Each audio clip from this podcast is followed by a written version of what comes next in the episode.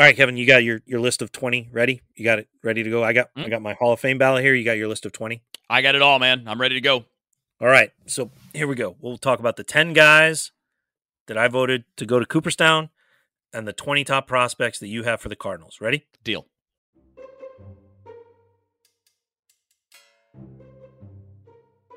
Hello, everybody, and welcome to the best podcast in baseball, brought to you by Closet by Design of St. Louis. I'm St. Louis Post Dispatch baseball writer Derrick Goold, joined this week to start the new year with the same friend, same voice that we ended the previous year.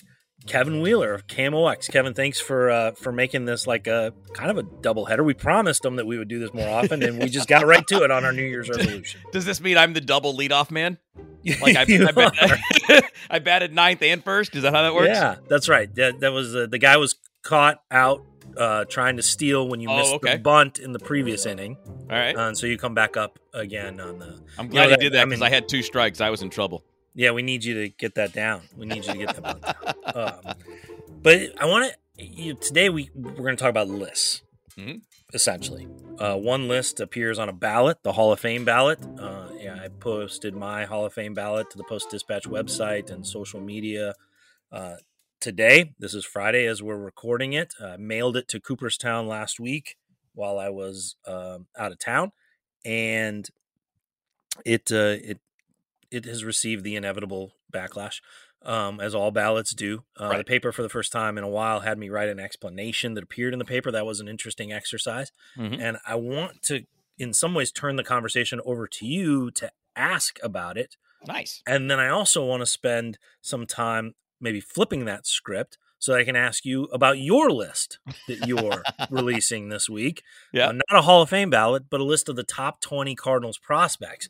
And I want to talk to you about it because I think you've put some interesting twists into how you have ranked some familiar names, Mhm. um, particularly uh, when it comes to recent performance. Um, so we're going to have this podcast kind of focus on lists, which is a good way to start the new year, right? Everybody has Yeah. their list of resolutions. So Yep. we're going to have the list of Hall of Famers, and then we're going to have a talk about a list of prospects. And we are pledging to our listeners right now that it's not going to be a four hour podcast. it always has that ability, but yeah, it won't be. People dive in, it has that potential. This might be the one. this might be the one where they just don't stop talking. So, uh, how would you like since since you're the at the wheel to, you know, you're the Tom Cruise cross examining me about this Hall of Fame ballot? How do you want to begin? Well, I would say let, us start with the, the parts that you get hit on the most on Twitter, which is the the methodology, because you did a great job explaining it. But I think we also have to assume, given the way people work on social media, that people that are listening to the podcast may not may not oh, have gone in and read the explanation. So if you want to do like a thirty second or a really short, just like, hey, this is this is the basic criteria, then we can run through and I'll tick off some of the names because I think there's some you know in looking at the ballot you put out there and reading your explanation i think uh, and first of all we we see a lot of these things very much the same. I i, I did a, an exercise in this kind of my fake ballot about three or four weeks ago and, and it's very similar to yours. Not exactly but it's pretty similar. But i think that if, if you think there are two maybe three important things that that listeners who may not have read your explanation should know before we dive in on specific players or on on the ideas that we're going to get into that probably is a good starter All right, so let's begin here then. To be eligible for the ballot, players have to have played 10 years in the majors. And then there is a committee that oversees it and looks at the uh, the careers and say, okay, yes, this is the group that we're going to put on there. There were 30 um, names on the ballot this year, I believe. I'm looking at it here. Mhm. Yeah, 30 um, this year. So 30 got on there, and they and they range from you know Tim Hudson, Ryan Howard to Jonathan Papelbon and Jake Peavy. Andy Pettitte has been on there for a little while. Um, Billy Wagner, Mark Teixeira, you know, newcomers, David Ortiz, Alex Rodriguez, and then of course, you know, you got Mark Buehrle, Scott Rolen. I won't list them all, but Right. you kind of get the scope of it then. Um, those ballots go to members of the BBWAA who have had 10 consecutive years, remain in good standings, and the hall does check with, you know, does has added now an added level in an additional level, I should say, to look to make sure that people continue to be around the game and actively covering the game if they are going to vote. There's going to be about 400 ballots um, submitted. for induction, a player must get 75% or more of the vote. So that means um, my ballot, if I don't have a check by that name, it takes three of my peers to overcome that and get the player inducted. It's very rigorous. Um, it's very demanding. I think is the word I used in the paper, and it should be. Um, the the added wrinkle to it, the one that that I understand why the hall has it. I wish it didn't. I have proposed that it didn't. I have talked to many people about how it would be nice if they didn't. Is the ten vote limit? Right. You can only vote for 10. If you think there are 15 people worthy of the Hall of Fame on the ballot, you can only vote for 10. And to me, that changes the question from what it should be, which is is this player a Hall of Famer? Yes or Mhm. no? To is this player this year one of the 10 most worthy on this ballot? That's subtle, but it's significant Sure and it is. it has changed how people go about their ballot, particularly when I f- sat down with my first one and said, "Look, I got more than 10 players, I think, who are worthy. The hall does give tools, um, or at least does give kind of guidelines. I choose to use those as tools. And maybe that's the one leap that I would, you know, not ever everybody else has a different view of it, but I look at the sportsmanship clause and all of that not as equal parts of a list or equal considerations to give, but those are the tools that I use to help carve my list down to 10 Right. Right. if Makes sense. necessary. Yep, perfectly. Makes perfect sense. And and you know the big topic that that every voter has to to to you know I guess draw a line in the sand on is what they're going to do with PEDs. Um, so some people are you know absolutely nobody from that era because everybody, in my opinion, too many people cheated and. And I'm going to submit a blank ballot, and I Yep. think we all know how much we how well how we feel about the blank ballot guys. Um, then you've fan. got not a fan at all. I agree with you. Uh, then you can you can make exceptions based on degree, right? So a positive test is the line for some people, or a suspension, whatever, or an admission. Like those things are a, a line in the sand, and that seems to be well, not seems to be. That's that's your line in the sand. Not is- entirely, but I understand No? why you'd say that. So, um, I mean, it, not just an admission, but I mean, if there's a preponderance of evidence against the guy, I do take that into account because I Right, right, respect right. the reporting that those journalists did. Um, you know, if the line that I kind of draw is if I feel or if I know, not feel, if I know I can write it in the article and attribute it, then I can go with it on a ballot. Okay. So could I write an article that says that there is a preponderance of evidence and strong reporting and, you know, what investigations that allege and suggest that Barry Bonds and Roger Clemens used performance enhancing drugs during their career? Are there some admissions? I mean, you have, you know, the whole the Balco aspect of it and what Right. Bonds said. Well, you have did like Andy do. Pettitte admitted it for an right. example. Andy you know, Pettitte and Sheffield did too. Right, Said Gary he Sheffield, unknowingly used. Okay, so you have within that realm, you have what what could you write in an article? Not what could you suppose privately, not Right, what you right. say on a bar stool to friends, but what could you put in an article? And that's sort of where I draw the line.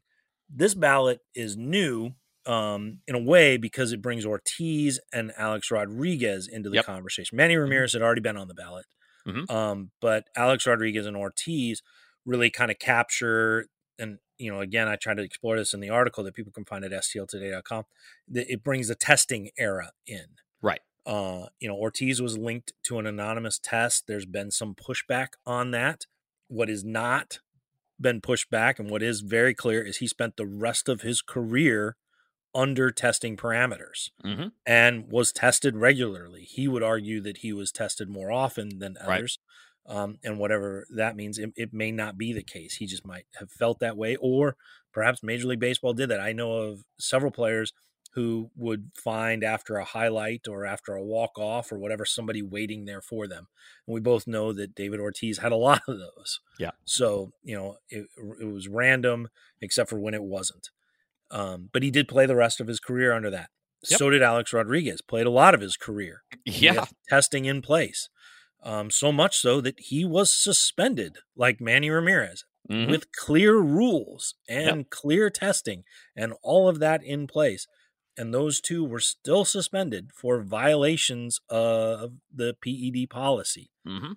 That was not the case with Ortiz during the same era. Never was.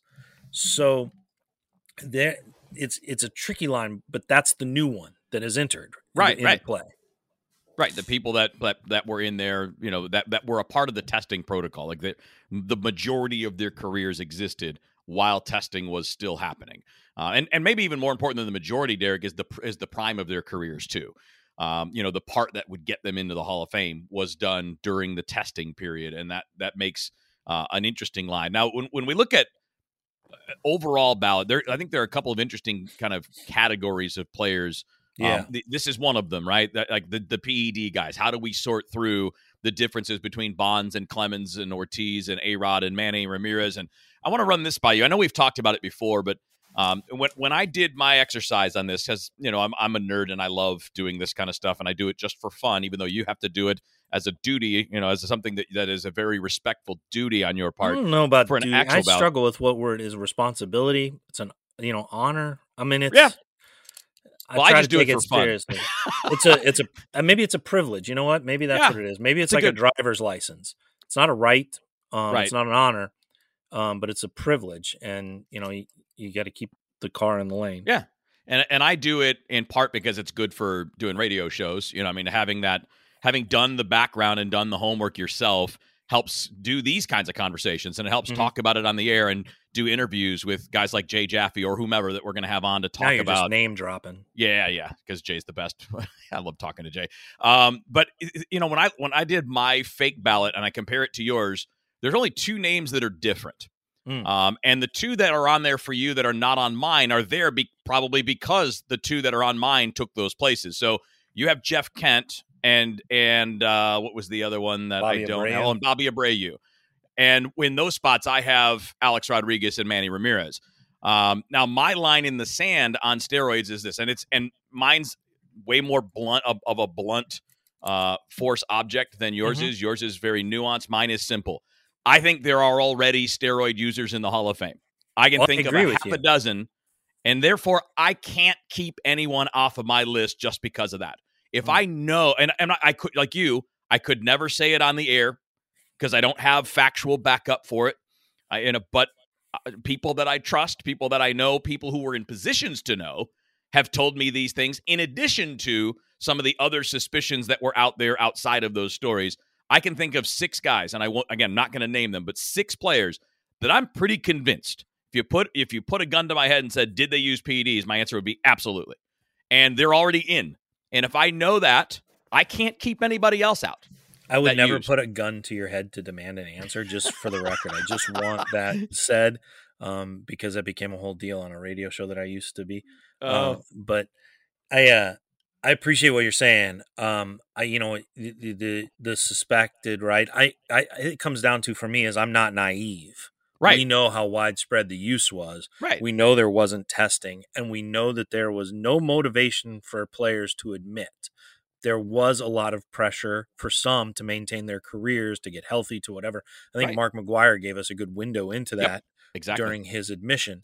Um, so I'm not naive um, to the notion that there are, are already players who use steroids or use performance enhancing drugs who are in there, just uh, like there are cheaters and scoundrels and rascals and hmm you know ill tempered, you know, like just folks you wouldn't want to be around. I should also point out already. too, though, as part of this, like I also consider amphetamines a performance enhancer, Okay, and there are and there there probably are at least hundred players in the Hall of Fame that used amphetamines. who yeah who- knows i mean but you're right i mean look i i don't think that you can retcon the the votes right That's fair. Yeah, that's fair. you know i mean I, they they're in there and uh, am i i don't even know if maybe i'm not using that word right but Well, you made the right point. I mean, like you, you've said it more simply to me in the past, and it basically it was I'm paraphrasing, but it was something along the lines of just because something somebody did something stupid or got it wrong before doesn't mean we have to keep doing it. That's correct. I am not going to answer for ballots that i was not able to submit. Like someone came to me today how can you vote for todd helton when keith hernandez isn't in?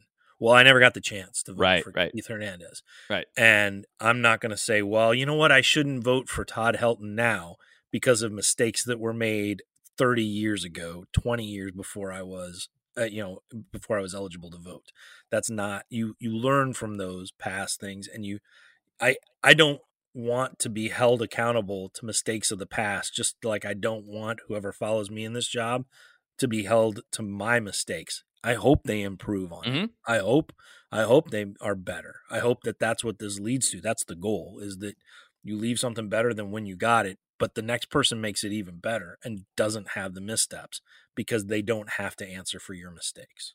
Right, exactly.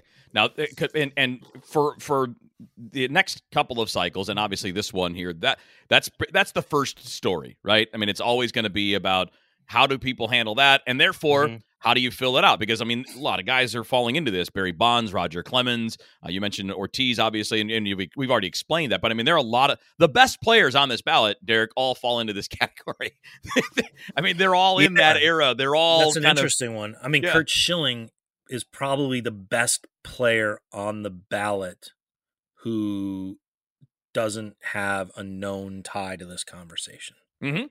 Is that right? And he's uh, the one who of, asked of off the guys ballot. from that era. Yeah, for sure. Yeah, and he's the one who asked off the ballot. Yeah, and I and like you, I would I on my mock ballot, I had him on there. I'm not going to worry about what he wants or says or what he talks about or his politics or anything like that. I mean, we're voting on a career. Do Uh, you do you think that A Rod and Manny Ramirez, because of their suspensions, are at all different Yeah, than Clemens and, and sure. Bonds and I mean, Sheffield? I mean, from a practical standpoint, because it's like, hey, baseball said these are the rules. Don't Yeah. break them. right? I mean, from a practical Then they were like, standpoint, oh, well, we broke them. yeah, from a practical standpoint, the rules did not exist for most of Bonds and Clemens' careers, if any of it. Right. and they clearly existed for these guys and that was it's one of the again if you're looking this this is the problem slash issue with all of these ballots now is that you have to come up with some kind of criteria of how you're going to sort through all of this and Mhm. then once you do that i think we should i mean i'm pretty cool with anybody's opinion on this derrick. It's just once you do it just stay consistent is all. Like i think Yeah. that's kind of the point is like figure out how you view this and stay consistent with it. And most guys are good at it. There are some you know again the blank ballot guys just kill me on this because i don't think there's consistency there. I think you're you're throwing out players that didn't do anything wrong because other guys did do something wrong and that's just nonsense. Yeah. uh, and And it bothers me. yeah it bothers me too. So i, I think that those guys are going to be at the core of most arguments um, and you know again th- we understand why that is you know and that's the kind of the uh, the big group right but we've had these arguments about these particular players even before A Rod came on the ballot, but we've been arguing about this with Bonds and Clemens for 10 years. You know, Manny Ramirez, what is it, six or seven years or whatever it, it- is that, that he's been on there. Uh, we've been arguing that, and I think it's a it's a it's an important argument, but it's new, it's becoming more nuanced with cases like David Ortiz, with Mm-hmm. you know, you know, with the, with the report early, but then nothing later the rest of his career. And the report is not. It's like it. First of all, it's not.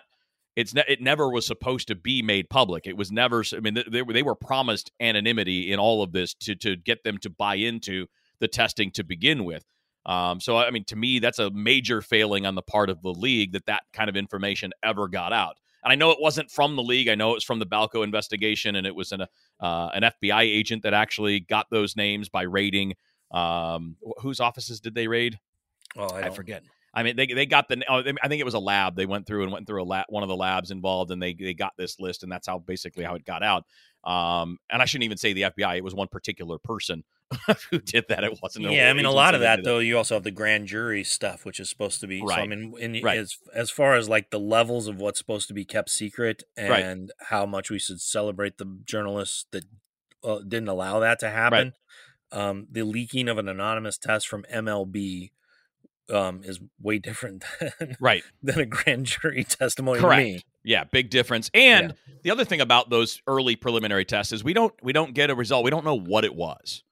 You know, there are a lot of things that were that were on the banned list, and there are some things that are much more serious than others. Right? There Yeah. are some things that are flat out, straight up anabolic steroids, and there are other things, as we've seen with many players, that um, can can set off positive tests that are not that.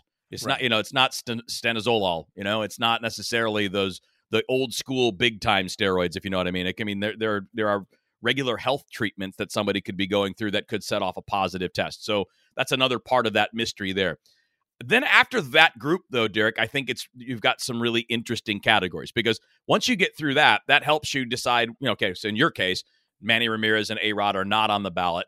Um, so you looked at some other players there, and I think these these other players are the fun ones. Like uh, you, you know, Abreu and Kent were the two where you have them on, and I didn't. But the reason I didn't is because I had Ramirez and Rodriguez. If I didn't have those two, if I followed your guidelines, my next two were probably going to be Jeff Kent and then either Bobby Abreu or Billy Wagner. Um, and I and I look at all these other players like Todd Helton, um, like Scott Rolen as an example, and to me, those two guys I don't know about how you feel about it, Derrick, but I think those two guys should be a lot easier than they've than it than it's been. I mean, especially Rolen. I mean, yeah, Rolen. Scott yeah. Is one of the eight or nine best third basemen ever to play by basically any measure you can put together. Correct. You know, but but especially when you combine offense and defense, when you combine those two things, there are there are no more than six or seven players in the history of this sport that have been better at third base than Scott Rolen. I don't understand why that's a complicated story to, to tell. So, quick aside, because I want to make it clear, because you the way you kind of described my ballot was like building towards ten, and I want to make it clear that no, for me, it's shrinking to ten. Yeah, I'm I'm with you 100. percent So it's not Yeah. like that. I look at it and go, "Oh well, A Rod and Manny Ramirez are out. Move on." It's okay. A Rod and Manny Ramirez. I'd like to consider how many. uh, You know, do I have two spots for them? Right. Because if I'm Right. going to vote for one, do I need to be consistent and vote for the other, Mhm. or do I say, well, no, one's career was so far superior, or do I have an alternative to reach ten? And how do I look at that? I mean, at Bonds and Clemens and Sheffield, I didn't vote for that group, you know, until I had room for that group Right. you right. know and at one point in time it did come down to all right i got these two closers and i got these users what do i do with that Mhm. and i have two spots on my ballot well Mhm. i went with hoffman and smith and so i, I just want to make that clear that it's not building a ballot it's it's it's it's reducing the size Right. to 10 and that was maybe where i went awry a year ago and tried to correct it here this year um, I agree with you, and I can go on um, a third base rant if you would like me to.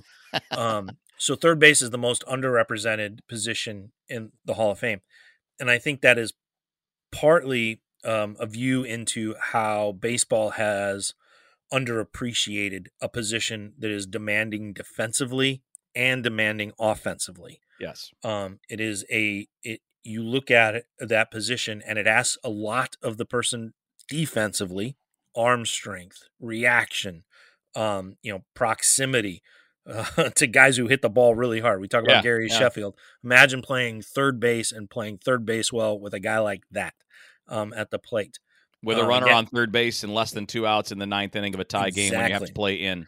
Handling the bunt, there, there, that position is demanding defensively, and to play it well is to be the best defensive player on the field in many cases. If you are talking about an elite third baseman who plays that position well, and the Cardinals have one right now, Yep. it is likely he is also the best defensive player, at least in fair territory. And to add then the component that it's also a corner position, which it traditionally has been a power position, where people go, well, we can stash a bat there and get production from it. It's it's a lot is asked of that position, and a lot has been traditionally asked of that position. And you think here, just in in history, how many players have moved to that position for the Cardinals to keep their bat in the lineup or to get another bat in the lineup, Mhm, and they just asked to play third base to do that position well and to be great in all facets of it. You go from being talked about as, oh, well, that's a really good third baseman, to really being in the conversation for being one of the great all round baseball players. Mhm. And and I, I wish that third base was seen in that view or seen in that way more often. That like the Adrian Beltres of the world, are, he's about to come onto the Hall of Fame ballot. Right. You know, is I mean, look, if he's not Mariano Rivera 100%, Yeah, he, he should be in the Jeter category. on? Yeah, he's in You the know, I Jeter mean- category. Like I it's mean, no he- question.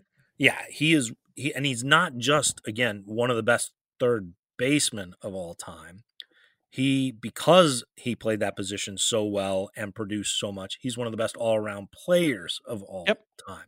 Yep. You know, and I you Nolan Arenado, I, I've argued this for a long time. For for a good part of his career so far, he's the best all-around player in the National League. Um, because of the demands of the position and he hits in the middle order. And I just I I that I have a strong opinion, obviously, about 3rd Mhm. base. I have a great affection for that position, um, and the people who play it well. And Scott Rolen played it as well as anybody I've ever seen. Yep, I, I agree with all of that, and you know it's it's part of because then I think the, the the most underrepresented is the number of players that are in there at that position, right? Like Right. it's mathematically the most underrepresented. Uh, the other one, and, and that I throw Yeah, in there, obviously, is raw is- number is- of players. yeah, and in my case, it's you know the other one that's right next to it is catchers. Like you know, Yeah. and again, in that case, I think percentage about- wise, it's starting pitchers, right? Percentage wise, Well, yeah, as far I as like the number of people who have had the job and the Right. number of people who are elected, it's starting pitchers. Right. But I mean, like the the importance of what you're talking about. Like I think Correct. I think those are things that people miss, right? I mean, like they miss how important having that extra. It's one of the reasons why shortstops are are more important than other positions because they have a lot more jobs, they have a lot more responsibilities. They can get Uh, away with being defensive though, and not providing power. Right, they, right. And that's but that's less true now, so it'll be interesting to see where we are in 15 20 years. Is it? Where well, now it's a lot more about right, you know, we'll we'll go with a glove here if we have a bat there. You know, if we have a big second Sure, baseman, sure, sure. we don't Yep. need to worry about the big third baseman, right? I mean, it's Correct. a little more flexible now I than it. it, Yeah, was yeah, in yeah. You're earlier exactly right. generations. Well put. Well put. but but I mean, I, I have the I hold the same complaint about catchers. I mean, for God's sake, it's the one position that has something to do with every pitch thrown when their team is in the field. And not only do they have to do that, but they have to do that every day. They have to do Yeah. that for every pitcher on the staff every single day. And then it, on top of that, it requires squatting and then standing up Right. and then squatting and then standing up. It's basically a nonstop workout. And then you got to hit too. Right. And, right. and then we, you know, so and then the standards become only the guys that were good at hitting are the ones that get in. And obviously, you know, it's it's it's not as bad as it used to be. And I think Molina's going to be a guy that changes that a little bit. Um, but I, I mean, I, I think that there are things in this sport that it's hard to believe that sport's been around this long. And you listen to the players, you listen to managers and coaches and what they talk about and how important things are. And yet it doesn't feel like any of those things have been considered for the last 80 years when we talk about the Hall of Fame. That's an interesting. What is there a great? Def, I'm thinking here as you talk. Is there a great defensive catcher who has been overlooked by the Hall Oh, of Fame? Yeah. I mean, um, Jim Sundberg comes to mind. Okay. Uh, I mean, guy that won a bunch of gold gloves, but again, you know, not not a good hitter by any stretch. I mean, you know, a lesser hitter than say Molina, right? But but a, a similar. It's I mean, it's not that far off. But um, Bob Boone would be one. yeah. I mean, I, yeah. I think Bob Boone is Long- a tremendous longevity. yeah, and again at that particular position where he had value every day. Uh, but again, not a good hitter. He was more of the Yeah. Omar Vizquel type hitter uh, when it comes to like OPS plus. You know, he was Bob well Boone has a below great reputation for managing games. Yeah, Um, as a I catcher. mean, the guy won four Gold Gloves between the age of 38 and 41. Well, I was just gonna say, and he's the one that Molina is going to be compared to when it comes to the age and durability Yes. question. And then You he'll win Bill out on Freehan's the up offensive there. comparison. Bill Freehan Um, should be in the Hall of Fame. Bill Freehan uh, was was a great says defensive the, player. Says the Detroit guy, right? Yeah. Well, I'll give you two of them. Bill Freehan and Lance Parrish should both be in the Hall of Fame. Bill Freehan, uh, when you look at his his defensive performance and the number of Gold Gloves and all of that, Five. Yeah. and then throw in the fact that he was a middle of the order hitter. He was a four or five hole hitter. I mean, He you know, was. yeah, I mean, like, and I, I know he didn't have as many games played as others. Uh, so again, I, I understand the arguments against this guy, Derrick. This guy played 15 years in the major leagues. I think he made the All Star team 11 or 12 times. Eleven times. Yeah, I mean, All Star. Yeah. How are you an 11 time All Star but not a Hall of Famer? Well, I mean, because they're not all a fan vote there, right? This is the 1960s and 70s, right? We're not talking about you know people stuffing an online ballot. right. yeah. I mean, his his uh, you know, he was the starting catcher for seven consecutive years at the All Star game. Right? Yeah. Was that 66, 67, Yeah. 68, 69, 70, 71, 72.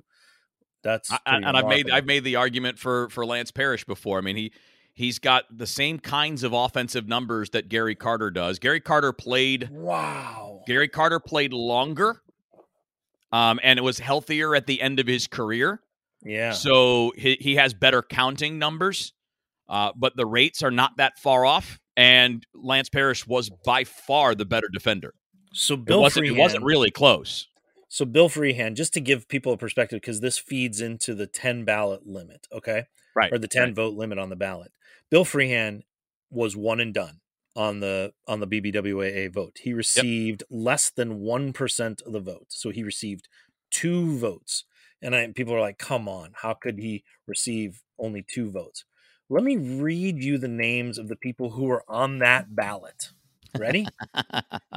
Hank Aaron, Frank oh, Robinson, man. Juan Marichal, Harmon Killebrew, Hoyt Wilhelm, Don Drysdale, Gil Hodges, Louis Aparicio, Jim Bunning, Red Schoendienst, Nellie Fox, Richie Ashburn, Billy Williams, Tony Oliva, Orlando Cepeda. Wow. I mean, they're all in the Hall of Fame. Yeah. Yeah. I mean, I, I, I'll tell you, it, it is, uh, it's, it, it's there are the, 16 people who are on this who received votes that year. Yeah. If I'm reading this right. No, yeah, 1982 yeah. Hall of Fame. There are 16 players, 16, so six more than the maximum you can vote for, who are in the Hall of Fame. Yeah. And Bill Freehan was one and done. Well, no wonder he was one and done. I mean, Vada Pinson got 1.4% of the vote here. Goodness gracious. Yeah. It's crazy. But I, I, I, think that's a good point. point, and that, well, of course, that's that that's the historical backup for your point about limiting it to ten. And my, huh, my, my Thurman question, Munson was also on this. Ballot. And he, by the way, there's another one. Thurman Munson should be in the Hall of Fame. Thurman Munson was also on this ballot. He got six point three percent of the vote. There's um, another one. That's one I didn't think of. Thurman Munson should be a Hall of Famer. Just to defend myself here, would you like to know who has the highest wins above replacement on this ballot? Who is not in the Hall of Fame? Who's that? Vada Pinson. Nice. Yeah. He was a great player, man. He's a great player. Yep. And then and if, he had, and, if had, and if, he had, been a Yankee, he'd be in the Hall of Fame. And Freehan and Schoendienst have the same WAR. Yep. Hmm. And I, I mean, again, I, I, I go through these things because I'm, you know, I'm a, a nerd With about different catching. offense, though. But yeah, I mean, I understand. Like, you know, yeah, career years, but way different. Yeah, I mean, you know, and you know, I'm a nerd about this kind of the catching stuff. But I mean, uh, you know, Thurman Munson was a well above average, again, middle of the order hitter, great Gold Glove catcher, leader, the whole deal. Um, if I give you these two, and, and I already mentioned did have name, more walks than uh, than Schoendienst. Yeah. If I compare oh, like to like, because I mentioned Gary Carter and Lance Parrish, they both basically played the same span of their careers. Uh, Carter came in a few years earlier, and I think played a year longer. But they're basically yep. they basically they played through um, the mid to late seventies all the way up into the early nineties. The two of them. Uh, one of them had a 773 OPS, 324 home runs, 1,200 runs batted in, and did that in 2,296 games. Hmm. And the other one had a 753 OPS, 324 home runs, 1,000 RBIs, and did that in 1,988 games. So in, in, in 300 fewer games. And had basically the same offensive numbers. They both won three gold gloves. Um, you know, they both made a bunch of all star teams. Why is one automatic, you know, uh, and the other one not even, not even a conversation? It's interesting. Yeah. You know, I mean, uh, like you know, I, I and and I understand it. I'm not saying that it's that's a perfect comp. Gary Carter was the better player. just saying that it's not that big of a difference. No, you're right. And comparisons mean a lot to me in the ballot, and I, I try I try to make that point. I've talked about it a lot. Um, just because we're halfway through the conversation, I'll, I'll read my ballot here so people know it. We're not, you know, we're not teasing it out. It's Abreu, Bonds, Clemens, Helton, Jones, Andrew, Kent, Ortiz, Rolen, Schilling, Sheffield. So 10. I used 10. Um, my mistake, I I voted for eight last year. All eight carried over. Ortiz is new. A Rod is new. Manny Ramirez is returning. Um, my mistake was not voting for Kent a year ago. Yeah, I really like came to to. I spent a lot of time thinking about that, and I, have and it was like, where is that line? This is this to me has was kind of a revelation of the last few years is it's not my, when I for my ballot I have to find the line not for who I'm going to vote for, but what is that distinction that separates voting for Schilling from voting for you know Buehrle and voting for Pettitte? What is the distinction that separates voting for Todd Helton from voting for Ryan Howard? Mm-hmm. Um, and how do and where is that line? because to find that line, you have to find the person above it and the person right below it. Yeah, yeah, it's a good way to look and, at it. And that that can be squeamish to go, well, this is the player who is on the doorstep of Cooperstown. Ah, stinks to be that guy, but someone has to be that guy. Um, you know, and for me, comparisons, because you were talking about comparisons, comparisons a big part of that. Like, how do I vote consistently?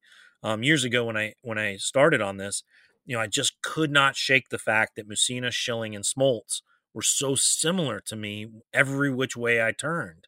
Um, Smoltz had the added turn, obviously, as a reliever. Um, so there were nuances to how they were different. You know, Cy Young awards, Right. not Cy Young awards, Right. that kind of stuff.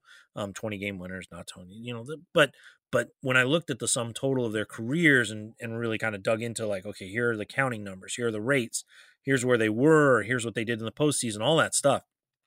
It was like, gosh, these three guys are really similar, and yet it's like the chariot awaited Smoltz to carry him to Cooperstown. Yeah, yeah. Mussina got there eventually, in Yep. part because of a lot of conversation They're like, hey, this guy was really good. Let's get over some of the counting numbers. Um, and Schilling still isn't there for many reasons, for numerous reasons. But for me, it was like, if I'm going to vote for Smoltz, I really should vote for these other guys too, Yeah, yeah. because they're so comparable. And so I I find myself in that in that conversation quite a bit. And it was like, you know, I, Gary Sheffield to me is a Hall of Fame hitter, right? Just Oh, I mean, doubt. I just ferocious Zero hitter, you right? And it was like looking at his career. That was like, well, goodness, man, Bobby Abreu and the sum of his years really pretty good. And there is a comparison there. You you see their names ending up near each other quite a bit, or other Hall of Famers if you you know as you search around. And it's and it's not one that stands out because you know Bobby Abreu's big moment was at a home run derby, right? Sure. And but otherwise, it wasn't like he was in the MVP conversation a lot. It wasn't like he was considered, you know, the best player on his team all that much. Though there's probably a good argument that he was for a while. All that stuff is, you know, it it, it just was an interesting thing because a lot of the conversation for me because a lot of conversations how do you carve these careers up and do you look at their peak years or do you look at their when you suppose they started taking steroids versus what they did right. before that that kind of stuff and Abreu's on the other side you almost have to flip the spyglass around right and just look at it in, in its entirety and how he compares over and over again to guys at his position you know um his mix of things that he did steals walks Yeah, all yeah. that stuff um and so it was comparisons that kind of led me to that. That also brought me to jeff kent because you look at okay what does a dh do? He does you know tremendous work offensively. What does an offensive win above replacement look like for ortiz? Oh well look there's jeff kent ahead of him. Jeff kent was a remarkable hitter for a position or a remarkable power hitter for a position where that usually isn't the case. But it- I think Joe Gordon's a Hall of Famer, and he was overlooked for too long and finally got in um, as a second baseman. You know, how does he compare to um, Jeff Kent? On the other side of that was looking at Billy Wagner. You mentioned Billy Wagner. Yeah, and I'm a big I Billy wanna- Wagner advocate.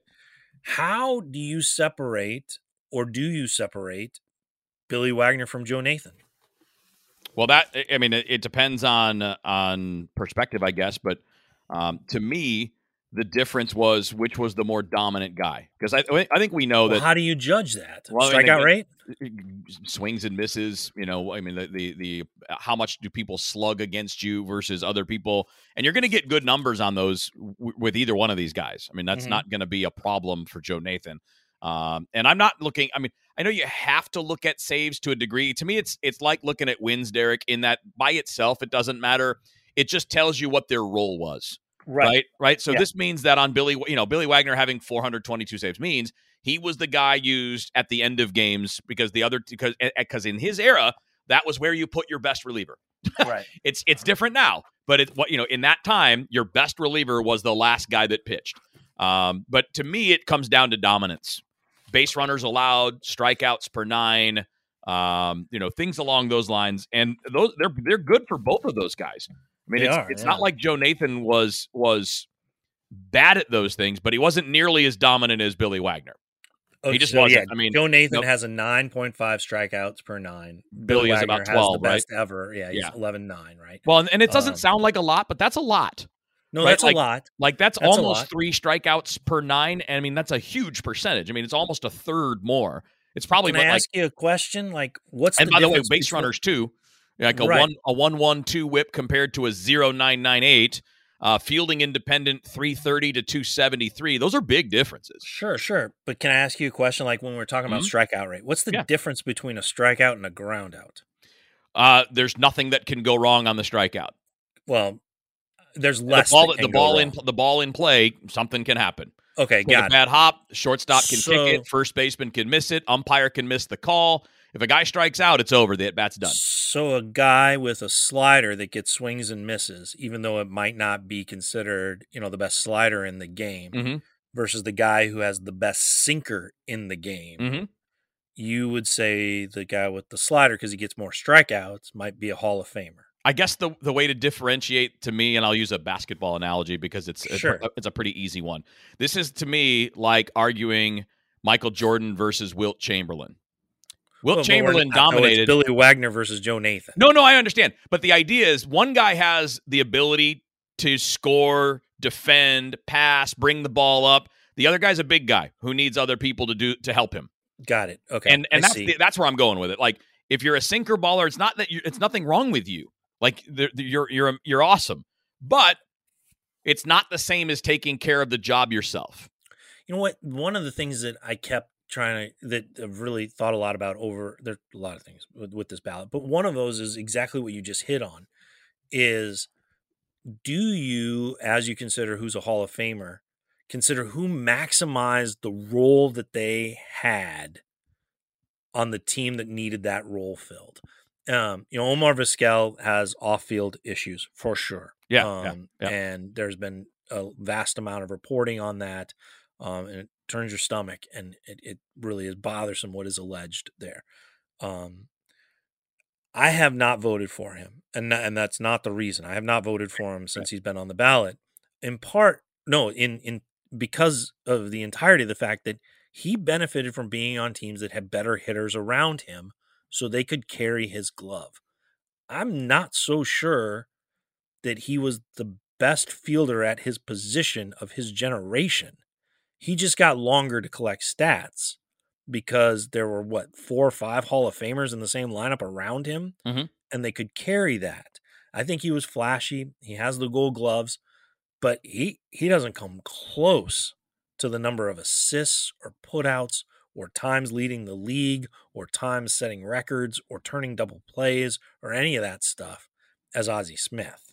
Right. I mean, it just, it Right. just falls radically short Right. of that. Um, even though he has the gold gloves and everything. Well, some of that is because he played, you know, on a fly ball staff, right? So fewer opportunities. So do you have to look at the fact like, okay, this team needed this guy to close, but didn't have as many opportunities for saves. So how did he maximize that role? Right. This guy has a sinker and doesn't have a swing and miss pitch. Do you say, well, golly, man, he was the master of that. He made the most.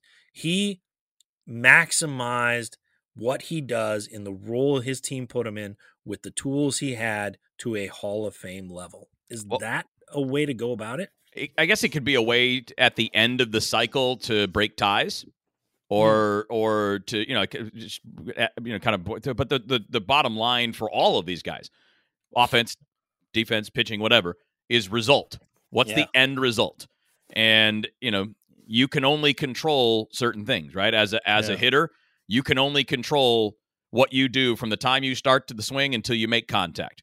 And after that point, you have zero control over Right. the wind, over the elevation, over the quality of the defenders on the other side. You can Yeah. only control that point from the start of your swing till contact. That's it. And you know, for a for a pitcher, you can only control where you throw the ball based on where you're being asked to throw the ball. And obviously, you can you can improve your stuff, right? I mean, you can control that to a degree, but everybody has kind of a, a natural cap to where they can go. If if if that wasn't true, then every single pitcher would throw 105. I mean, there's it's very clear that there's a, every player has a physical cap, or how fast you are, how strong you are. We don't know what that is, and maybe you can you can. You know, a lot of players push that up or down based on how they take care of themselves. But really, the only thing that we can measure is result, because I can Right. promise you that even though the team, and I think you're right about Vizquel, by the way. I mean, he, if he had been on a team uh, that that didn't have the lineup that those Indians teams had, he he may not have been there that long and may not have been an everyday player that long. Well, Uh, then look where he went next. Right, You know right, I yeah. mean, to the Mariners. I mean, right, right. Another team I mean, with Rey all Ordonez stars. should have been so lucky. Right, you know? and yeah, exactly. And and I think Cesar that- Torres was a really good fielder too, and he was a Cardinal for a while. Yeah. but you know, But it doesn't don't- change the fact that that he was trying to hit and wasn't good enough at it. Right? Like oh, no nobody was like, "You know what, Omar, you don't have to take batting practice. You don't have to worry. Just just show up and catch ground balls." I mean, like, No, you know, know. part of the job was still hitting and he wasn't very good at that. So again, um, you're, I think you make a good point. I think we do have to consider some of those things, and I think we're going to have to consider that, Derrick, a lot more for relievers about ten years from now. exactly. 15 years from now, like no, you're we're right. not going to have saves. A lot of these guys are going to be, you know, multiple inning guys. They're going to get, um, you know, used in the seventh and eighth inning, kind of like Hader was. Until Hader, by the way, had the leverage to say, "No, I don't want to do that anymore," um, Right. which is where he is now. And and you know, I think that you know, the, just the way that pens are used are is is different now, and we're going to have to kind of reevaluate that. So I think you make a good point that we have to consider usage in that. Right. Yeah. Yeah. Andrew Miller. Yeah. Like what For what- years, could have easily been a guy that racked up 35, 40 saves. Right. Yeah. How many times do you think uh, Joe Nathan and Billy Wagner combined led the league in saves? Combined, Mm-hmm. Oh, I probably not very many. I, I would I would guess uh, combined maybe three, Zero. zero. Hmm. Yeah. Yeah, because saves are a bad number though. No, I know. I'm not. I'm not Yeah. defending them. I'm just Yeah. like you know. It's just. It's really like, you know.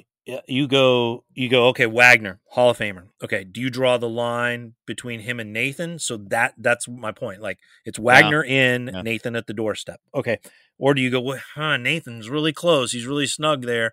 More innings. Remarkable seasons for a losing team.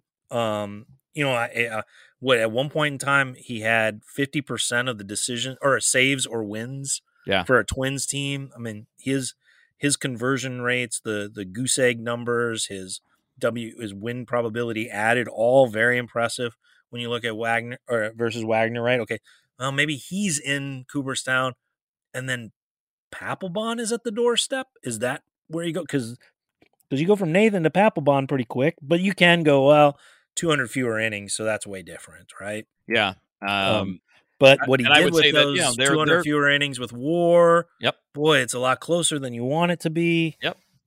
You know, I don't know. it's pretty nuanced and it and it gets it's pretty it's difficult with relievers because uh, inherently you're dealing with small sample sizes. Yeah. I mean, you- you, you just are. I mean, you, you know, you're dealing with guys that in a normal year throw about you know 25 to 30 percent of the innings that a that a starter does. Do you think this is uh this ballot's the end? Schilling, Clemens, Bonds drop off. Uh do you think next year it's it's sunshine, rainbows and and No. unicorns for No. voters? I mean, I wish it would be, but it won't be. Hmm. Um, it'll you know because we're gonna have to do this you know this, this thing about every guy that I don't know what what's the date that what's the year that we stop lumping everybody together because that's one of the issues that I have with the process as a whole. Not you, you do this better than than a lot of people do. Uh, and I, I notice a lot of there. I mean, there there are a lot of thoughtful guys out there. So this I shouldn't even say Yeah. it that way. There are just too many of the people that are thoughtless about it. That you know, well, it's that whole era, and I'm just, I'm not voting for anybody because they're all guilty. Um, and I, I when do we when when are we past that? I mean, when when do we when do we when do we decide that the, there's a cutoff date there? Well, I would imagine for them it'd be 04 or 05. I can't speak for them, but if you want to look for a logical line, it would be Mhm. 04 or 05. So the players that retired essentially five six years ago. Oh boy, no, more recently than that. I mean, because some of those guys, well, I mean, two of them are still playing, right? Right, right, right, Pujols and Molina. right. Uh, so it would be that class. Okay, right. So you're essentially saying um, Pujols, okay, right? When when his and I mean, some of his peers are already on the ballot right. But, But when you're the right. guys the guys that are around there, yeah, yeah. before him, or Mhm. probably even maybe when you say to make it more local, I guess, say the guys who appeared in the majors and had their bulk of their careers um, after Molina Okay, debuted. That's a good- that yeah. would be that line. okay, that makes you know. Again, some of his peers have retired, and you know will be popping up on the ballot here shortly. Mhm. Um, but you know, but you know, I think that's a probably a pretty good that that would make a logical. I'm not sure that that's what voters will do, um, but maybe that's when it. I Yeah. could I could see That's a good could spot. I mean, to like be you know, if honest, you I could see in the in the coming testing and you never got caught. Well, then you you're okay. I could see in the coming years a lot of the folks like me who maxed the 10 um seeing a reduction in in the number of votes. Yeah, that It yeah. it kind of slims to a small There's definitely a backlog right now because of all Yeah. this. I mean, Yeah. I'm with you. I, if I wanted to really make cases, I could put 15, 16 guys on a ballot. Yeah, you You know, I mean, I I don't I don't think that would be too difficult because I, there's arguments for both Nathan and Wagner that we just talked about. They I I I didn't fit Wagner on my 10. He was my last he was my last no. he was Um, the line. He was the one that was the first one out, and then after that it was Jeff Kent.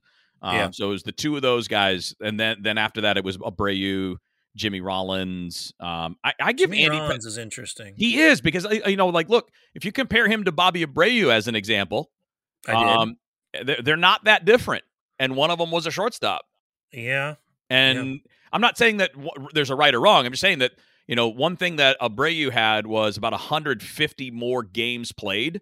Mhm. Um, so you know when you look at um, the combination, like where are you uh, when you look at the defense, for example? I mean, Jimmy Rollins uh, defensively was a positive, right? He had like Yeah. 16 WAR defensively in his career and 43.7 offensively. So he's basically a 60 win player. Well, that's Right. what Bobby Abreu is offensively, but he was a negative on the defensive side. And you know, now he has way better offensive numbers than Jimmy Rollins. I mean, you know, the the, the OPS the plus. defense though is uh, we we we start we talked about this off air i guess is what we're supposed to say man defense is is hard to just kind of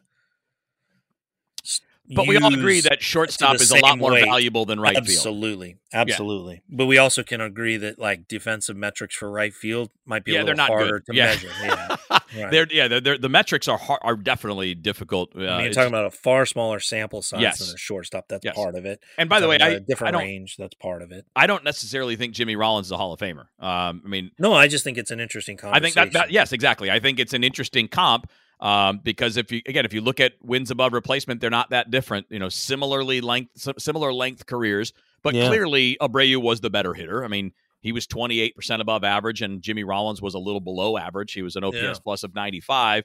They both stole 400 plus bases. Um, so you had that, but and and obviously Abreu was much better at getting on base, drew a lot more walks. Um, so again, offensively, there's no question. But again, this gets back to the Rolen conversation. When you Yeah. combine the two, somebody that's really good at both has tremendous value. Yeah, yeah. And maybe even That's more than you can measure with war because it allows the team to do so many other things. When you have a, a, a- legitimate two way player at critical positions like catcher, third base, shortstop, center field. Well, and that goes back to how does the player maximize his skills within the role that the team needs at a pos- position and make Yeah. it just more, make it less about how do they look against the other people on the ballot um, and more about how do they look with their peers at their position. It's an interesting way to go about it. And Yes. it's an off, off, it's also a welcome segue to go from that to your list Oh, yay. of prospects, um, the top 20 prospects, because I think there there's a real interesting element of how you ranked um, them that you know you just kind of touched on there. Um, Yeah. When when I take into when I when I look at ranking prospects, um, you know, I kind of have simplified it to like, okay, I want I want to look at like the three P's, right? What is the potential? What is the ceiling? And Mhm. and part of that is also the player's age and the level they're at, right? Correct. Correct. what is their what is their highest potential what is their potential what could they be as they advance the other one is proximity i, I think it's Yep. too much overlooked um, how close they are to the majors if if someone is on the doorstep or in the majors Mhm. that to me gives them a nudge and they should be ranked that much higher but the other one is is is that i look at the other p is the one that you just uh, kind of touched on there is position Yeah. if a guy can stick at shortstop maybe he should rank a little higher than the guy who is drifting toward the outfield. Mm-hmm. Yeah, that, I'm you with you. Or like catcher. You know, Yeah. if a guy can stick at short or at catcher, maybe you give a little on the offense because he should be ranked higher because that guy's Right. going to yeah. influence. I'm with you, and I and I, I I do want to be clear too because I love the work that that Baseball Prospectus does, that Keith Law does for the Athletic, that uh, MLB.com does. Uh, I, I love all the work of the pro- and Baseball America. I mean, I love the work that they all do, and it's not my my version of it is not a criticism of what they do. Um, in fact, to be honest with you, as much as I read all of them, they they help w- what I do because what I'm doing when I'm ranking for the Cardinals' top 20 prospects, and I've done 11 through 20 already. I've done six through 10, and then t- uh, today, which is uh, what is today, the seventh, Friday the seventh. So the, those will be posted a little bit later on today, one through five.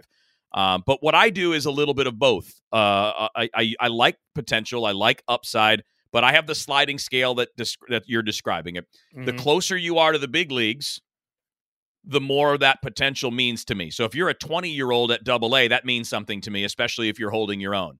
If you're if you're 20 year old at high at low A putting up big numbers, I think that's great. And it, you know, we also have to look at physical talent and physical ability as a part of this. But again, as as a player goes up, there's a that that scale slides one way or the other. The older mm. you get, the more we need to see production and not just hear about talent. And the younger you are, the more you get credit for what that ceiling could be. But I push back a little bit against the industry trend, which is the less we know about a player, the higher we rank them. I mean, so you can, you see this the every dream year. on rankings, the yes. dream on rank, yeah, because it's it's counterintuitive, right? Like uh, you have this sport that is based when you get to the majors on how much people fail and how little you do it, right? You know, the old three out of 10 is a Hall of Famer right. thing, right?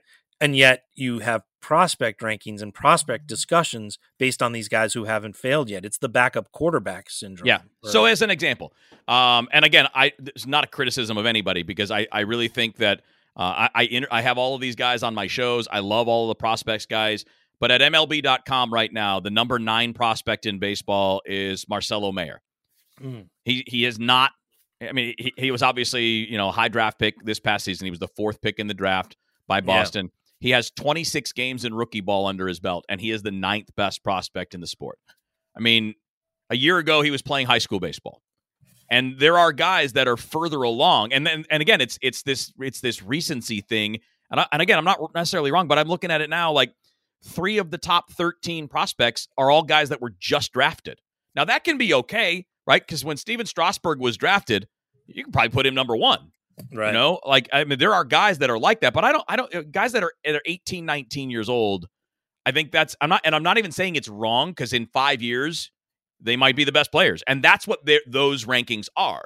That's what, you know, MLB.com and Baseball America and Baseball Prospectus and Keith Law, that's what those are. This, their rankings are who has the in, in five years who are going to be the most talented players in 10 years who are going to be the all-stars in this group and right. mine is not better than theirs my philosophy is when i'm doing this is just a, painting a different picture it, yeah. it's it's it's about it's more about where everybody is today it's a huh. simpler okay. it's a simpler thing for me because projection is the most complicated thing in sports it's why first round picks fail as much as they do in baseball Mm-hmm. And all I know is what I know. I don't know what things are going to happen in the next three or four years. So, I, am again not. This is in no way saying anybody else should change what they do. It's not a criticism at all of what those people do, and they're better at. And, and maybe some of this, Derrick, is because I'm a little more limited than they are. You know, the, the, they have people like you all over the country that they've been working with for for 10, 15, 20 years, right? I mean, how long did you help with Baseball America and, and work with them on that? I mean, oh my gosh, yeah, more than a decade. Yeah, yeah, yeah. I mean, like they have they have way more time and access. Plus, it, you know, those guys, Jim Callis and Keith Lutz, all they do.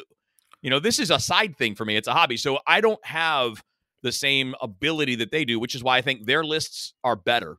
They have more info, but mine is more about snapshot right now, coming into 2022. Where mm-hmm. are we? That's what my top 20 is for the Cardinals. One of the things that uh, Jeff that Jeff Luhnow said that kind of stayed with me um, in talking about prospects when I was working on the um, prospect ranking back when I would write them. Um, yeah. Still try to contribute to them, but when I would write the the rankings for Baseball America uh, and the Cardinals organization, well, you know, and he, he was talking about Colby Rasmus, and you know, he mentioned the fact that like one of the things that they want to see from these top prospects is they don't know how they respond to failure, right? Um, right especially right. young guys who have dominated like a high school or travel Right, ball level. right, Um, right. They're like, how did you respond to failure? And that it was an interesting question um, that stuck with me, uh, not necessarily because of the way he meant it, um, as far as a development thing, or to see how a guy responded, like you know, mentally, or how his constitution was as he responded to failure, but more so from a rankings perspective, saying we need to take note that this guy hasn't failed yet. Right. And he hasn't been at a level where he's been asked or challenged to fail. And what does that mean? You know, they you know, um, someone who goes and dominates a, a level, you know, a short season right out of college. It's like, okay, well, may let's take a look at why he did that. And okay, he's a year and a half older than everybody. Um, he's coming off of playing 50 games when some of the other people he's playing against are playing in their first game outside of an extended spring training. You know, it, it's like, okay, what happens when he fails? And maybe we learn more when it comes to rankings or about prospects when they fail, or if they get to AAA and never do, and then it's like, oh, well, this guy's a top five kind of guy. Um, you know, and I, I thought it was interesting looking at your rankings, and they're available at KMOX.com, right? Yes, sir. And so, like, you're 20, if I'm permitted to read it, right? Oh, yeah, Uh, yeah, yeah. Okay, 20, Levi Prater, you know, classic kind of Cardinal College pitcher out of Oklahoma. Mhm. Um, 19, Trey Fletcher, center fielder, athletic guy. Very, th- they, that's a nice contrast there. You have a guy who, big program versus a center fielder who comes from the Northeast Right. very little exposure to baseball, still kind of lose, learning it. Edwin Nunez, a uh, pitcher, international signing. Delvin Perez, former first round pick. Um, interesting to see him ranked 17th. Um, Yeah. What you are? Does that mean you're a believer, or is that a sign of how thin the Um, organization is? Again, it's it more of it is it's the combination of proximity Okay. and then and then like things that we know, right? Like he he's an an exceptional defender, and that is highly unlikely to change. he is an exceptional defender. You know, guys that can play defense and can run typically don't lose those abilities. Now he's got a hit to be an everyday player, yeah. um, but I think he has value even if he's not an everyday player. Um, so Oh, what, you, what you have here is the ceiling of an everyday shortstop who can swipe, you know, 30, 40 bags, who can play great defense, who's got a strong arm. You've got that, but then you've also got the floor, which is he's probably going to help you. You know, even if he's not an everyday player, he's a guy that can be that that super utility dude that can move around. He's got again got tremendous speed. Play can play. I mean, if you can play a, a strong shortstop, you Yeah. can play third and second, and you could probably with his speed stick him in center field as a utility guy. So Probably good, like a Jurickson Profar kind right. So when I looked at him now, I see a player that is, you know, again, not a great, not a good hitter. He's a below Mhm. average hitter, even at double A this past season. Doesn't look like he's going to gain power, even though he's gotten stronger, but it's still potential, right? I mean, he's he's a big frame guy. He's six three, so you know who knows whether or not he can become a ten or twelve homer guy by the time he's twenty six years old, for example, because he is what twenty three now, I think. right, right. Um, so it's it's a little bit of that. I mean, you know, and and to be honest, some of the guys that I left off, it's just it, it's more they're they're more in that either they don't have the higher end or I haven't seen enough of them.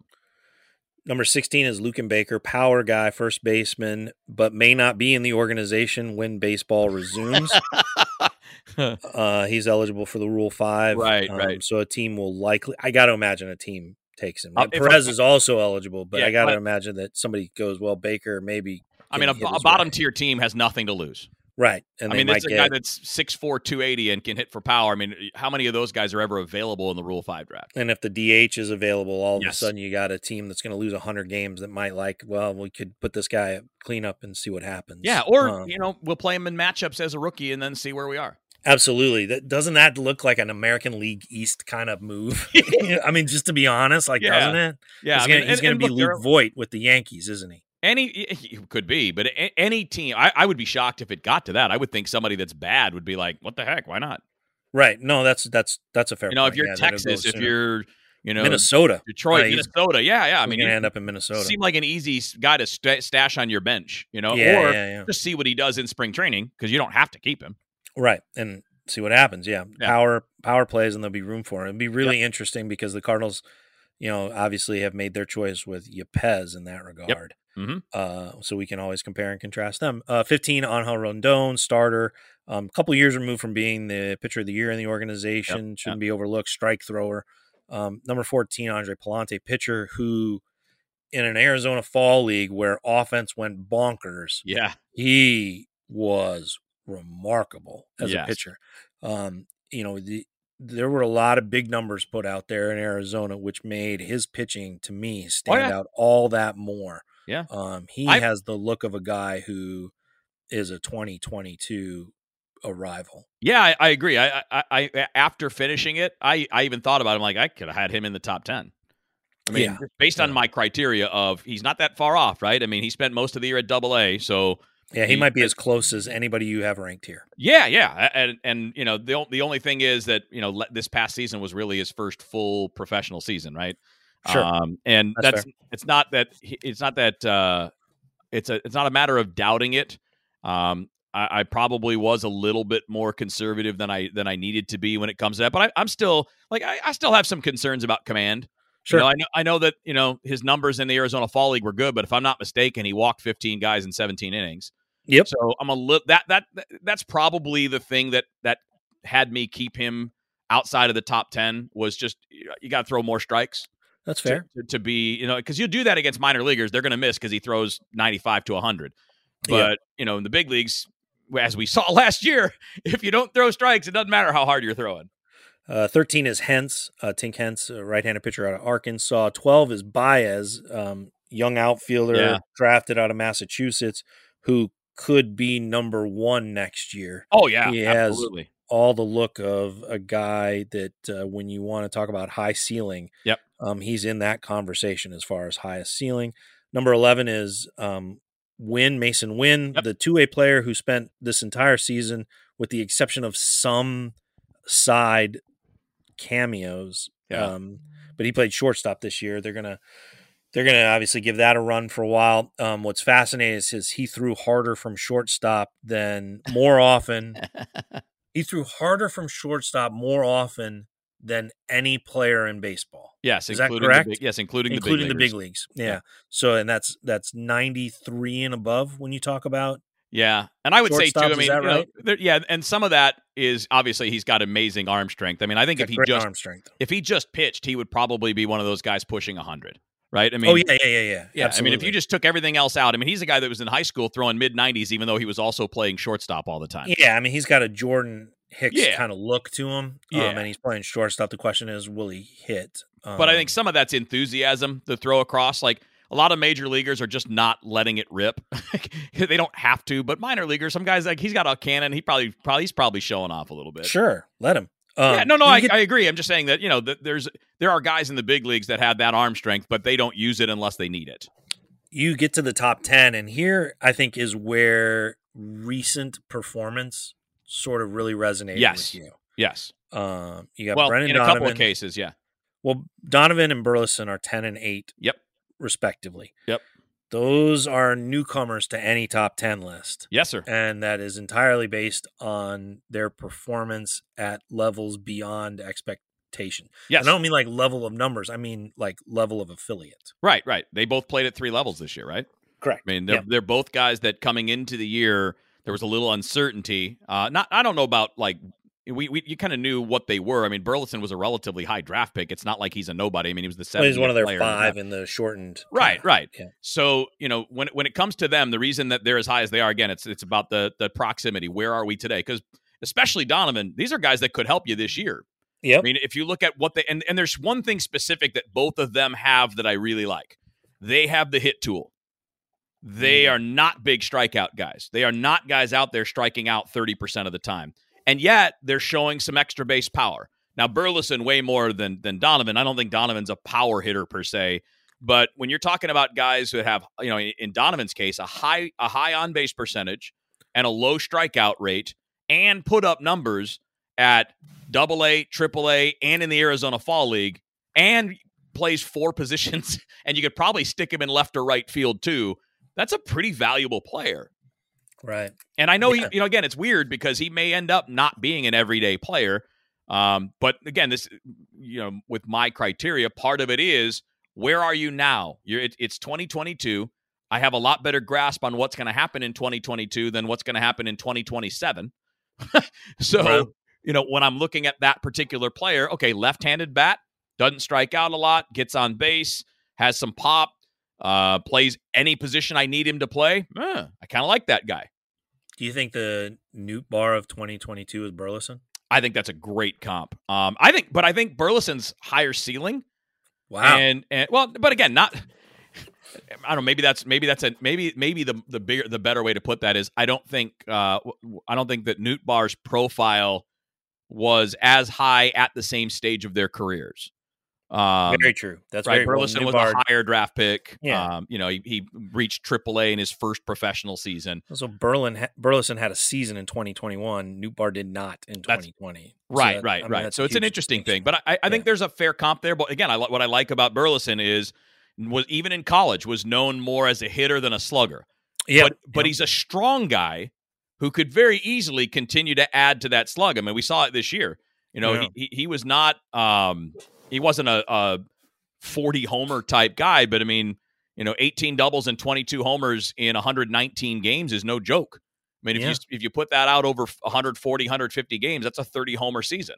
Yeah. And and and the strikeout rate's not bad. And consider that, right? Your first professional season, you're all the way up at AAA, and your strikeout rate is reasonable. You know, I mean, it, it, it, I think I got to look at what I wrote about it, but I want to say he was in the 20% range.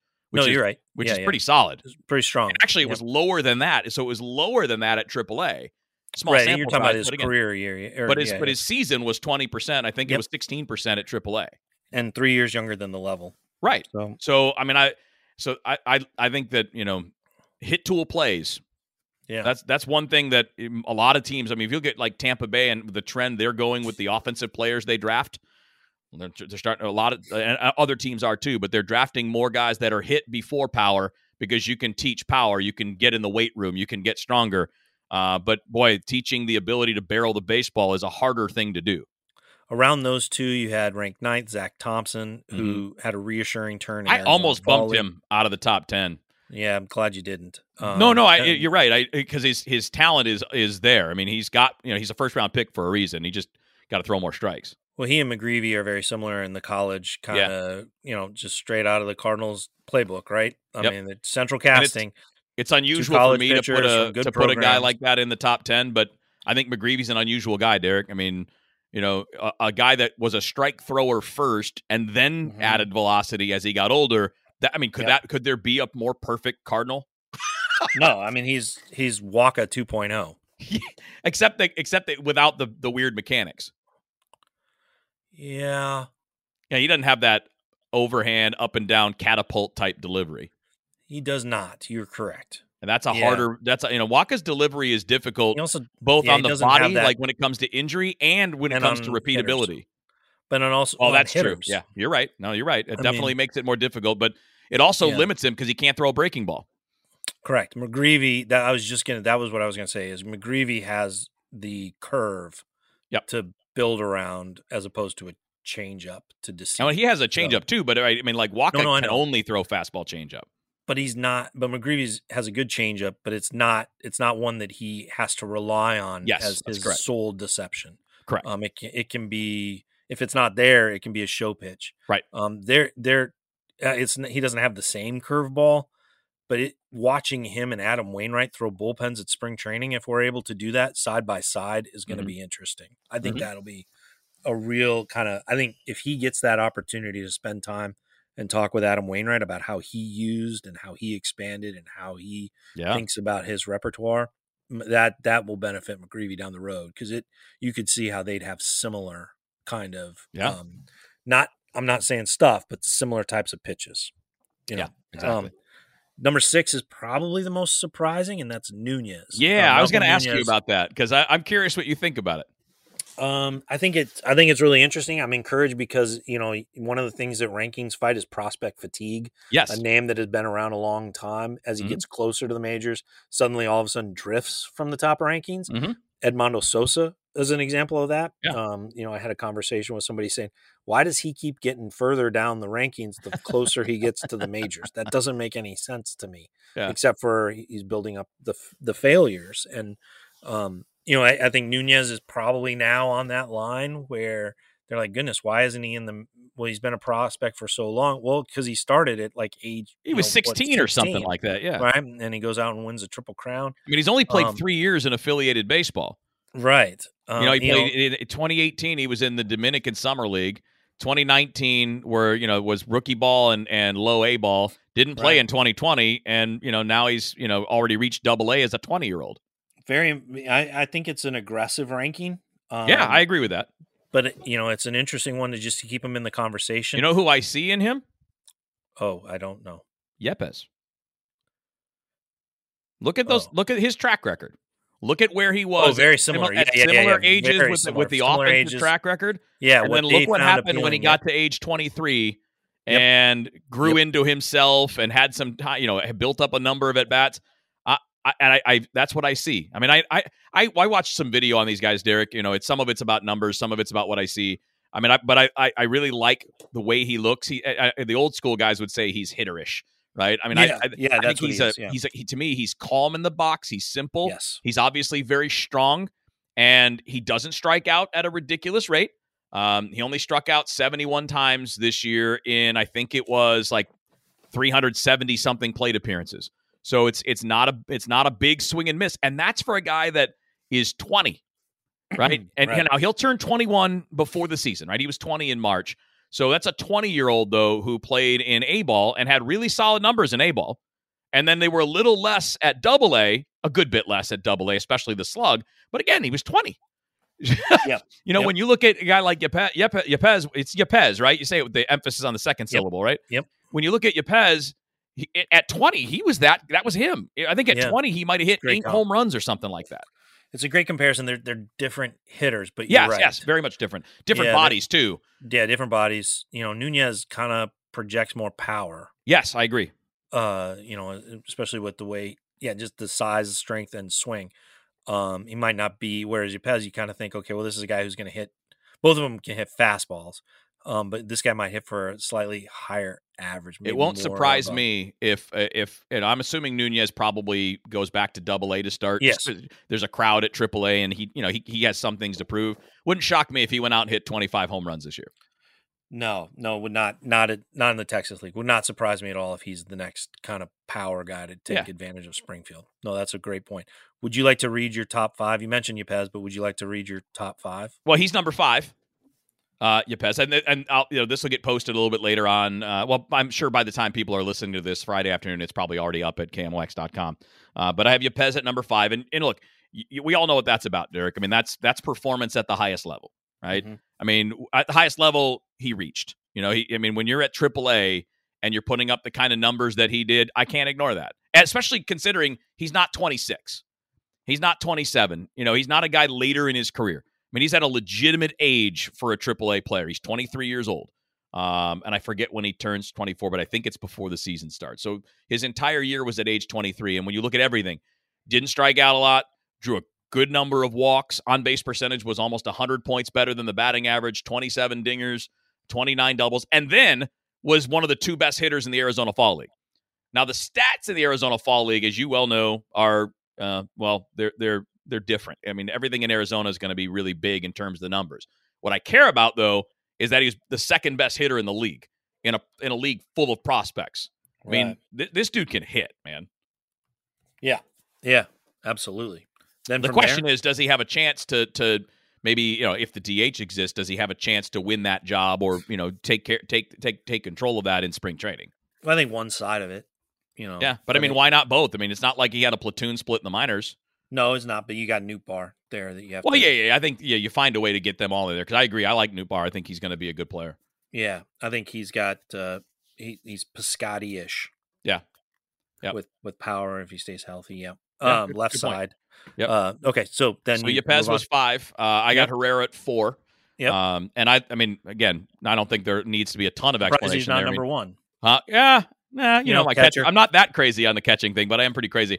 Uh, I, I mean, I, first of all, when you got, I know he didn't have a great batting average last year, but again, it's the same thing here. He was 20 That's years, he was 20 years old, turned 21 in the middle of the season, and was playing at Double A, Yeah. and finished at Triple. A. I mean, you're talking about a guy that um, is is I think is going to hit Derrick. I, I don't know if he's going to win a batting title or whatever, but I mean, I think this is a well above average offensive player for this position. Somebody that could hit 15, 20 home runs, maybe more than that as he as he Mhm. gets a little bit older and stronger. And it sounds like the defense is getting there.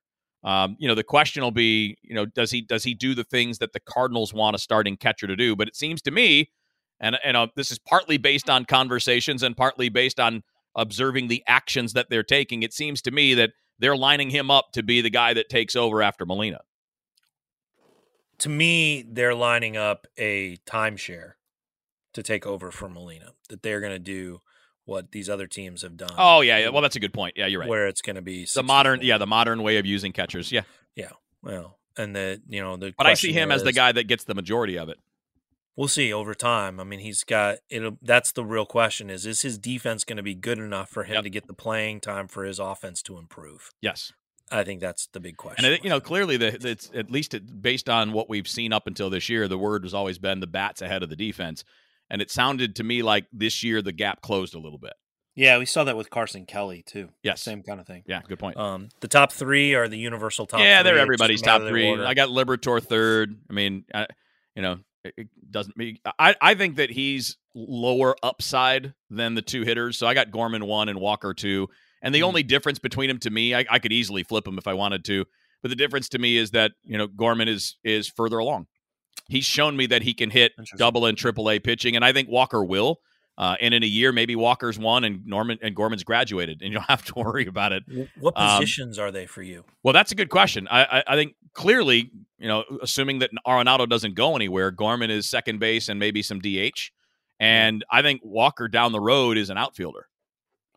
Now Yeah, that think- depends. That depends on again depends on Arenado. Depends on how fast he develops because right now he's on a really fast track. If that slows at all, he could end up being the first baseman after Paul Goldschmidt ends up leaving the team. Um, and that could also interesting if if Jordan Walker could be Kris Bryant. Yeah, that that great point, and that's a per, you know that's that's one of the best comps that I've heard brought up with him. I mean, they're very body size, athleticism, uh, 3rd Mhm. base roots, but the ability to play in the outfield and to play at first. I mean, you know, I mean, I, I think I think that's a great comp. I I hopefully the bat will be that. You know, like what Right. Brian was when he I'm was not trying prime, to but say that. no, that's but a great yeah. that's a great comparison. Is a guy that plays the corner outfields, plays the corner infields, and you know you're fine with him, and he's he's athletic and smooth. He doesn't move like a 6'5", 220 pound guy, even though he's a teenager. No, Yeah. he's very very smooth in what he does. I can I, and anybody that wants to argue that he should be one, I'm fine. I'm eh, like I won't I won't fight you on it. But to me, the tiebreaker between him and Gorman is that Gorman's done it at a higher level, and that's really Wow. it. I mean, if you look at the two of them, to me, they're both 30 plus homer guys in the big leagues. Which is, I was just going to ask you that. Do you think the Cardinals are, when it's all said and done, at some point in time this coming year, going to have two of the best power prospects in Yes. the minors? They already That- do. When the top 100 start coming out, Derrick, these guys are both top 20, 30 prospects. Oh, sure they are, but I'm talking about like top power, Yeah. like top power. they're If there for their power, right? The top ten. What's that? Those guys are there for their power. That's why they're going to be up there. Yeah. It's just such a different I know it's weird. isn't it? change than. and it's super weird because, like, even even with Oscar they're both Taveras, infielders. yeah, and even with Oscar Taveras, he wasn't a power guy. He was a he was a hitter who hit home runs. Oh my gosh! was he- These guys he are was- power guys. right. Yeah, yeah. Uh, the late Oscar Taveras was a lot of a lot of things as a hitter. I mean, he was he was a complete package as a Agreed. hitter. I mean, again, he was he was he was going to hit power, but these guys, power is first. Yeah, yeah, that's fair. With him, I think hit tool was first, and power was right after it. That's an interesting point. That's cool. Um, this has been interesting because of the contrast. So you have your list of prospects. I had my list of Hall of Famers. Uh, one of them is a list based on all the things you think they can do. Yeah. Um, the other list has become a conversation about all the things they didn't do, um, which is such a fascinating twist on the Hall of Fame thing as we Yeah, start to look at the void as opposed to the performance um, or we look at the sportsmanship or we try to equate you know how to factor in ped's and so it becomes Yeah. this conversation of all the things they didn't do right um, whereas prospects lists still allow you to kind of dream on what a player can yet do. Um, which is more fun for you? Uh, well, it's, prospect list or it's your, way your more fun to Fame do ballot? prospects list because um, Yeah. well, number one, nobody gets angry about it. Well, not very often. Um, and two, it, it, it it's it's everybody's guessing, right? We, none of us know exactly how this is going to go. Where where I think you're, you know, when you're looking at something that's already done, a career that's already done, I think the expectation is of everybody involved to to know exactly what they're talking about and have it nailed down, right? Because you're you're talking about something that's happened already as opposed to something that's going to happen at some point in the future. right. So the re- uh, expectation for how accurate you need to be, consistent, or whatever, you know, whatever argument people want to get into, whatever angle people want to get into, one, the expectation is you can't screw this up. The other expectation is like is like forecasting the weather. You're probably going to screw it up. It's a good one. Yeah. When it comes to prospects, you're introducing people to players they should know. When it comes to the Hall of Fame ballot, a- you're yeah. voting on players they already have a preconceived opinion about. Correct. Yes. Fascinating. Yeah. Well, this has been a great conversation. You can find Kevin's ranking at KMOX.com. He did 20 to 1. One of the things is there are clips in there, videos of each guy's, um, some tweets from, uh, like one of my, I saw in there one of their tweets from one of my good friends, Jesse Sanchez, Yeah. and from yeah. other folks who write a lot about the prospects. I'll tip the cap. Uh, Sam Masterson does a great job with that of taking the Oh, list thanks. and then he, and he finds those. You know, it's all you know, social media stuff. Sometimes it's a highlight of a home run. Uh, mostly it's highlights like that, and then you're right, tweets from you know prospects people or Cardinals player Cool. development account or whatever. Yeah, yeah. I think it was only a matter of time when I got into this podcasting as we start the 10th year of the best podcast in baseball that you then shifted over into the writing gig. And we talked about your writing on this podcast. That's weird. Yeah, it's weird. I've, uh, I've been writing for a long time, but I, I mean, like not for joking. real. You know, like it's not real. It's real writing. It's not. I mean, it's not the job. It's always a side thing. And you know, I, I- I did mention this in the piece, but and I know we've talked about it before, but you know, for a long time, I actually did write minor league baseball. I did No, do I you did. prospects. I did giving you a that for time, no, no, not not for you, for listeners. Um, because I no one's you know, listening. This is going- almost an hour and a half long. the only Yeah. people listening at this point is us. that's a good point. You're right. Hopefully, they'll divide it up and finish it later, Yeah. no, I'll just edit it all just like a big meal. So you can listen to Camel or to Kevin Wheeler on KMOX 1120 AM. You can read him there at KMOX.com. This prospect list is good, especially as he kind of sorts through that six through 10. I think that's the one where you're doing the introduction and also the arguing and also some aggressive ranking there with some Yeah. guys who For sure. maybe that's that's where there's the best blend of production and promise, which Right. I find very interesting. Um, you can find all the Cardinals coverage at stltoday.com and in the pages of the Post Dispatch, including my explanation on the Hall of Fame ballot, plus much more. I did a year a year opener on where the NL Central looks at this point in time, and is the uh, is the news of the Cubs hibernation greatly exaggerated? I believe it is. So maybe we shouldn't overlook them. But uh, you know, the race is going to be quite is, is going to be kind of similar, even though with new faces in this NL Central. Whenever the game goes, um, we still have a lockout ongoing. There's nothing new really to update there. But I hope at when we talk next, there will be Kevin.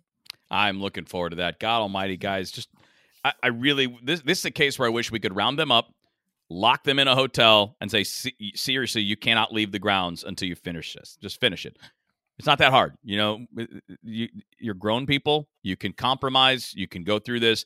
Just get in the same room and don't leave. In fact, I'd say, Derrick, if we want to be really extreme, you can't even leave for bathroom breaks. You got to stay Oh, there until boy. you figure it out. I uh I am definitely I I do think it's that hard. Actually, I do Yeah. think. I think there. I think they've known what these issues are for years and years, and the They fact that they've put it off until now is something you could sort through pretty quickly. They, it's not like any of these things are surprising. No, none of these things are surprising. They should have answers to them all. which to me says that both sides want to win and that both sides are also hyper aware of unintended consequences. And when you go into a negotiation fearful of what that negotiation might lead to four, five, six years down the road, and you're starting to play the long game with the short conversation, that's hard. Yeah. Well, the That unintended consequence really they better start paying attention to is is the pl- their their sports place in the sports world. Yep. Because the the further you're not a conversation right now. Nobody's talking about baseball. You're going months without being uh, at all Everybody's in talking the about the Hall of conversation. Fame ballot. yeah, but I mean barely. And I'm talking Ken about the- Rosenthal. but I'm talking about the people that you that that you need. I'm talking about the casual fans. Fair. They're not listening to any of this. No, they're talking. And those are the people that are the difference between success and failure of the business. Because all Yep. of us that are diehards, we're not going anywhere. yeah. we're There's not a good anywhere. argument to be had though that the the casual fan wasn't listening to baseball in January anyway. Not not this, but you might be paying attention if your team was making a trade, or if your Maybe. team is signing a player, or there was rumors for weeks that your team might be signing a player, and that's what people are talking about on talk radio. Um, and of course, if they're going to continue to be this way, great idea to disrupt your business in spring training and or in the regular season when you've already done that for two years in a row because of things you can't control. Correct. So yeah, why why pile on top of that? I mean, this again, it's nonsense. The unintended consequence of taking this too far could mean f- those five years are spent entirely recovering rather than growing. Great point. That's a good way to lead it. End it. Thanks, Yeah. Kevin. Thanks so much for uh, for joining me. Yeah, uh, anytime, man. It's always a good time. Happy New Year to you and your family and everybody out there listening to the best podcast in baseball. We'll continue it through this year. Um, we'll have coverage from spring training whenever that starts. We'll have coverage from the regular season whenever that starts. And we'll have more conversations with Kevin Wheeler through the year here at the best podcast in baseball. Stay tuned, stay informed, stay healthy. Thanks again, Kev. Always glad to do it, buddy. Good times.